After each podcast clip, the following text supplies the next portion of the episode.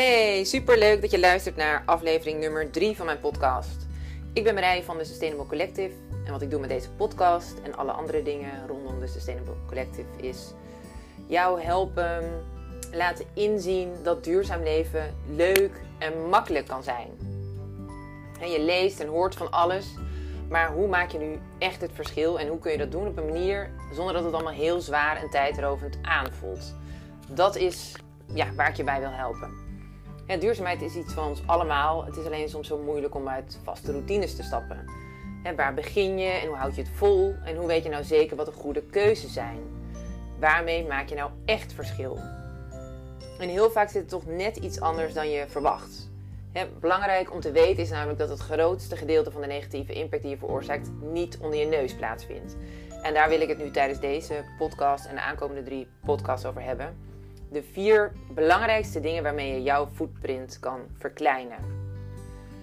Het is namelijk zo dat het ja, dus niet onder je neus plaatsvindt. Hè. Het is niet het kraanwater dat je laat lopen tijdens het tandenpoetsen of het douchen of de stroom die jouw computer gebruikt. Hè. Zelfs niet de plastic verpakkingen in je vuilnisbak.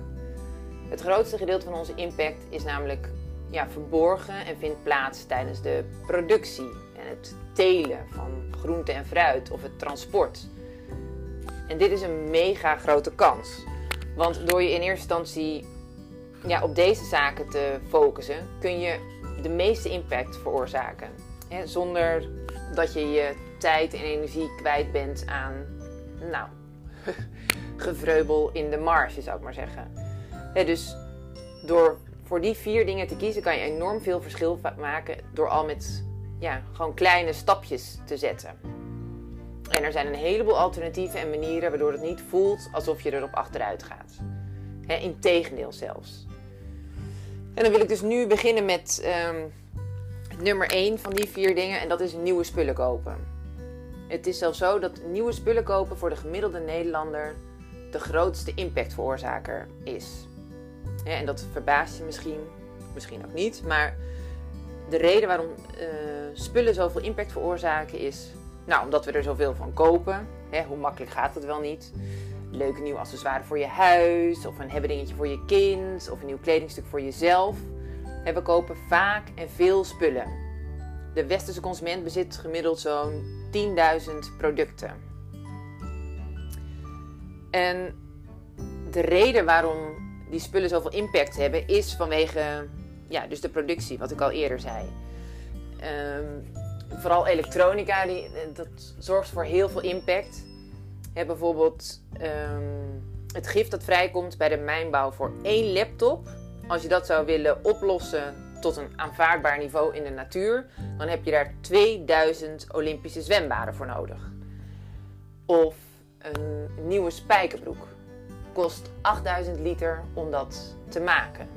Het katoen waar dat van gemaakt is, daar is heel veel water voor nodig om dat uh, te laten groeien. En die 8000 liter water, ja, daar kan je 130 keer van douchen. dus om maar aan te geven, korter douchen is fijn, maar minder spijkerbroeken kopen, daar draag je, ja, daarmee maak je dus veel meer verschil.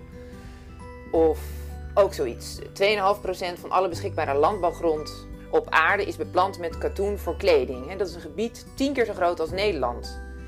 En dat heeft ja, op allerlei manieren impact. Er wordt mest gebruikt en pesticiden. En nou, zoals ik al eerder zei, het kost heel veel water. En die grond kan bijvoorbeeld niet gebruikt worden om, om voedsel op te verbouwen.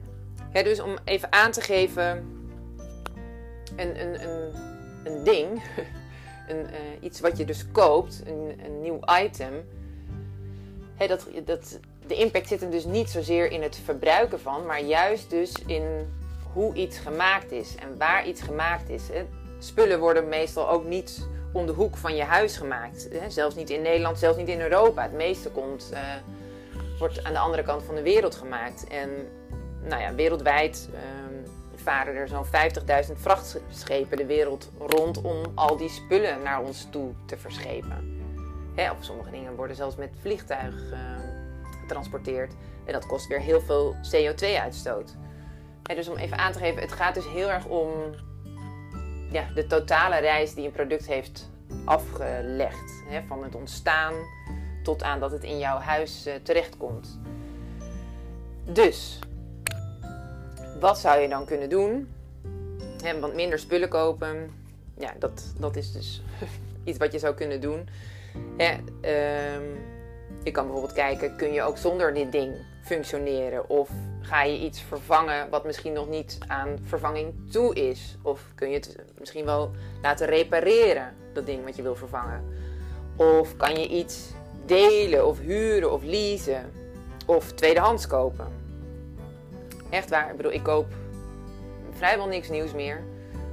Ik vind het allemaal op Marktplaats of bij de kringloop. Of, hè, ja, ik bedoel, in plaats van dat ik op bol.com ga zoeken, kijk ik eerst even op Marktplaats of, het, of iemand het aanbiedt. En 9 van de 10 keer is dat op dit moment zo of uh, binnen een maand. En dat is dus ook nog zoiets. Je kan bijvoorbeeld uh, even wachten. Heb je het over twee weken, heb je nog steeds het gevoel dat je dat uh, nodig hebt.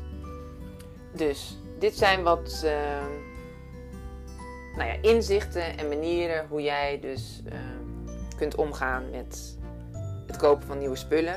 Want daarmee kan je dus ontzettend veel positieve impact maken. Nou, dankjewel voor het luisteren en een hele fijne dag.